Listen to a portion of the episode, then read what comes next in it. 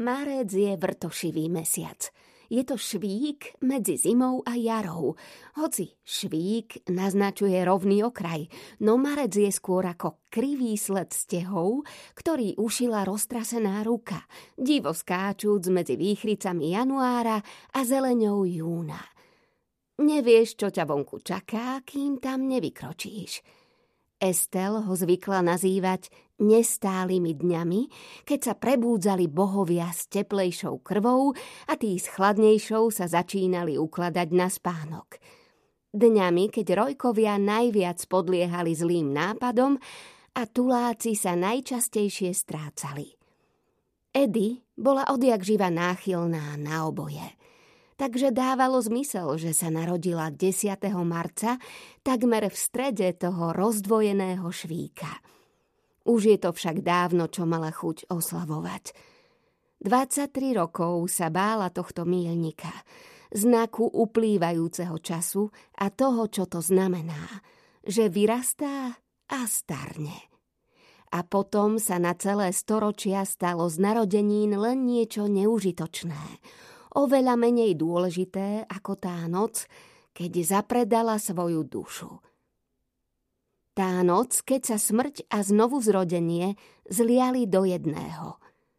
No aj tak, má narodeniny a na narodeniny si zaslúži darček. Zastane pred butikom.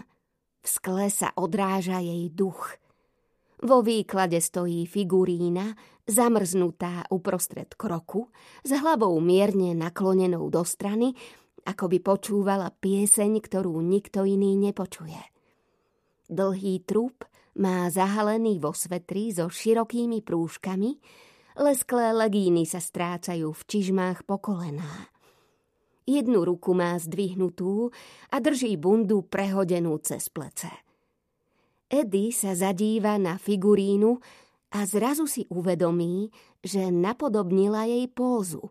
Preniesla váhu na jednu nohu, naklonila hlavu. A možno kvôli dátumu, alebo prísľubu jary vo vzduchu, alebo kvôli tomu, že má proste iba chuť na niečo nové, vojde dnu.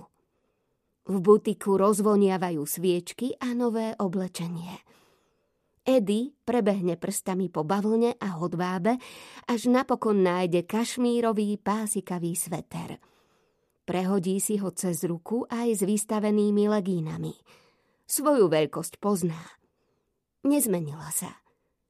Dobrý deň, veselá predavačka je čerstvá dvaciatnička ako Edy, aj keď ona je skutočná a starne, zatiaľ čo Edy je len obraz uväznený v jantári.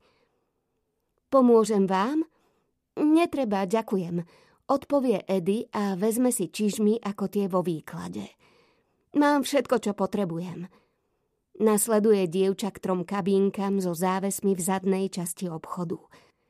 Ak budete niečo potrebovať, zavolajte ma, Usmeje sa a otočí sa na odchod ešte skôr, ako Eddie za sebou zatiahne záves a osam je v kabínke s čalúnenou lavičkou, vysokým zrkadlom a vlastným odrazom. Odkopne čižmy, vyzlečie si kabát a hodí ho na sedadlo. Vo vrecku zaštrngajú drobné a niečo stupým ťuknutím dopadne na dlášku. Prekotúľa sa, až sa napokon zastaví osokel. Prsteň – krúžok vyrezaný zo sivého topoľového dreva. Obrúčka, ktorú kedysi milovala, ale teraz ju nenávidí. Na chvíľu sa na ňu zahľadí. Prsty, tí zradcovia sa jej myknú, ale nenačiahne sa, nezdvihne ju, len sa otočí a ďalej sa vyzlieka. Oblečie si sveter, poskakujúci natiahne legíny a napokon zapne zipsy na čižmách. Figurína bola vyššia a chučia, ale Edy sa páči, ako jej oblečenie sedí. Páči sa jej teplo kašmíru, dotyk legín, mekké objatie počívky čižiem. Jednu po druhej poodtrhá cenovky, nevšímajúci nuly na konci. Všetko najlepšie k narodeninám, povie si v duchu a pozrie sa do zrkadla. Nakloní hlavu, ako by aj ona počúvala nejakú pieseň, čo hrá len pre ňu. Hľadí na ňu moderná žena z Manhattanu. aj keď tvár má tú istú už storočia. Svoje staré oblečenie nechá pohádzané na zemi v kabínke ako tiene a prsteň v kúte ako potrestané dieťa. Vezme si iba kabát. Je meký, z čiernej kože a už príjemne vynosený. Za také kabáty teraz ľudia platia obrovské sumy a volajú to vintage. Je to jediná vec, ktorú Edin nenechala na pospas plameňom v New Orleans – hoci stále voňal ako on, ako by mal na sebe nevyprateľnú škvrnu. Bolo jej to jedno. Ten kabát milovala. Vtedy bol nový, no už je obnosený a vidieť na ňom všetky známky starnutia, ktoré na nej nie. Pripomína jej Doriana Greja, až na to, že čas je vidno na krauskej koži, nie na ľudskej. Eddie vyjde z kabínky.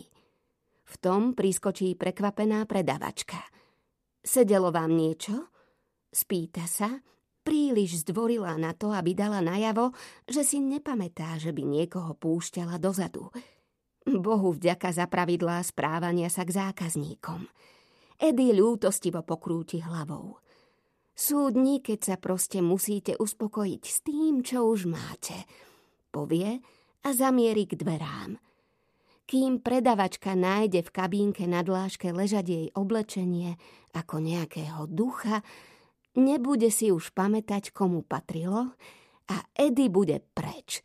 Preč z očí, mysle aj pamäti. Prst si prestrčí cez pútko kabáta, prehodí si ho cez plece a vykročí do slnečného svetla.